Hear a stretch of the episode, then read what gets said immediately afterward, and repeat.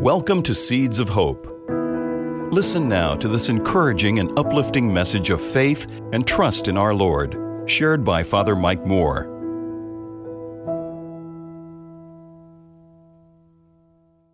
My favorite book of children's stories about faith is a, a, little book written by John Timmer called Once Upon a Time.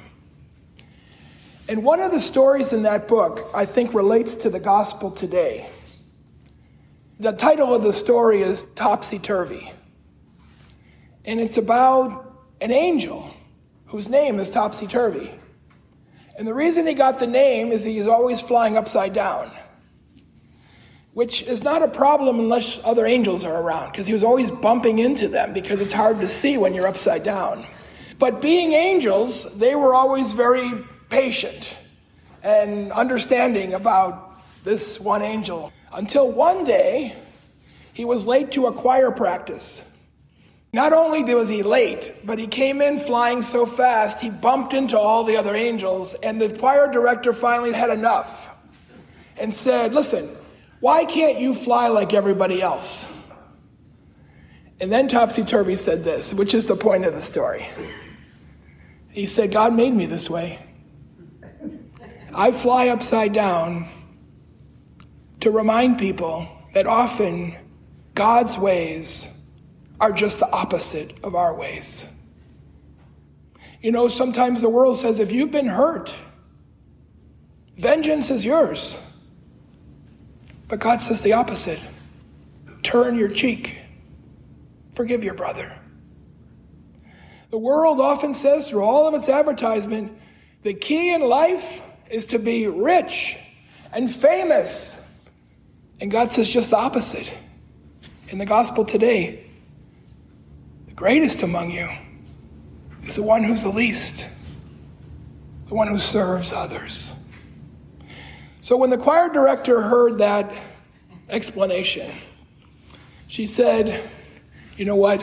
People need that message. You keep flying the way you're flying, and we'll put up with it. So here we have this gospel today, and they're arguing. I never thought about it before, but I read an article by Eleonore Stump, who's a philosopher at St. Louis University. And she said, I wonder which way the argument went. Because I think most of us assume that the apostles are walking along and they're saying, I'm the greatest. And somebody else is saying, No, no, no, you're not. I am the greatest. He called me to go up on that mountain of transfiguration. But Eleonore wonders if it went the other way. I never thought of that possibility. What if they were saying there, No, Peter, you're the greatest? And Peter was saying, No, no, no, John, I think you're the greatest. And that all of them were saying, No, no, not me, not me, not me. And that Jesus now gives them a brief instruction manual on how to be the greatest. You want to be the greatest? Be the least.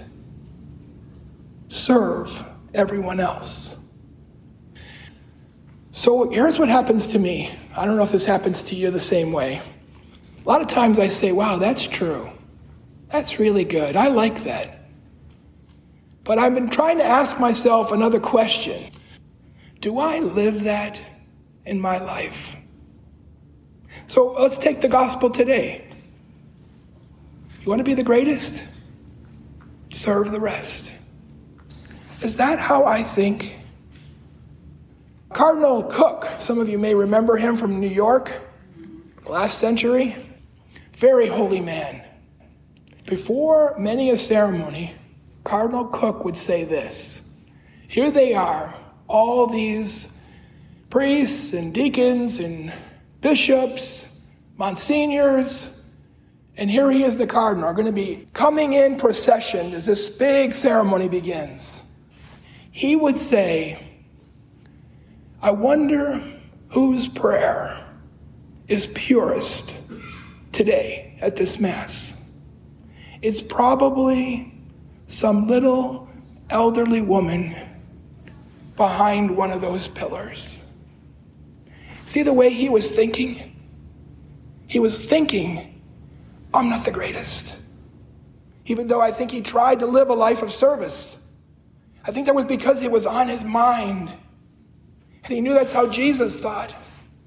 And he got into the habit of thinking that way. And it affected him. And so I, when I looked at the gospel, I thought to myself, do I really do that? I'd like to give us all a kind of a homework assignment. Try it for one day. Think about all the people around you who are serving you and serving the rest of us who are living this life as Jesus talks about us.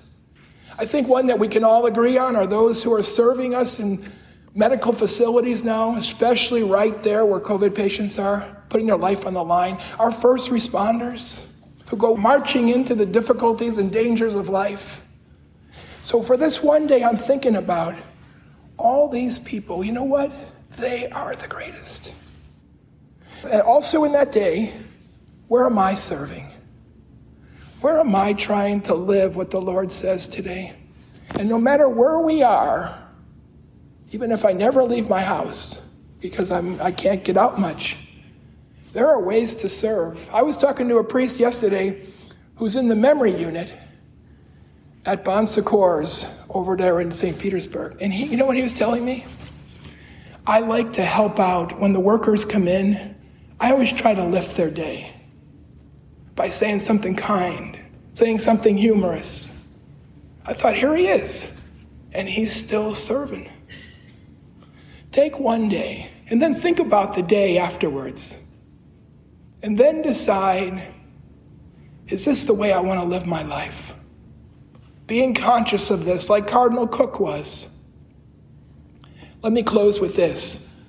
Elisabeth Kübler-Ross in the last century, she was a pioneer in the study of uh, death and dying. She interviewed hundreds of people who were dying. Can you imagine the richness of those conversations?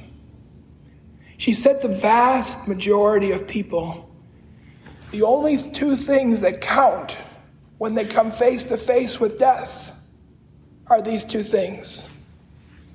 Where did I serve? And the other one is love.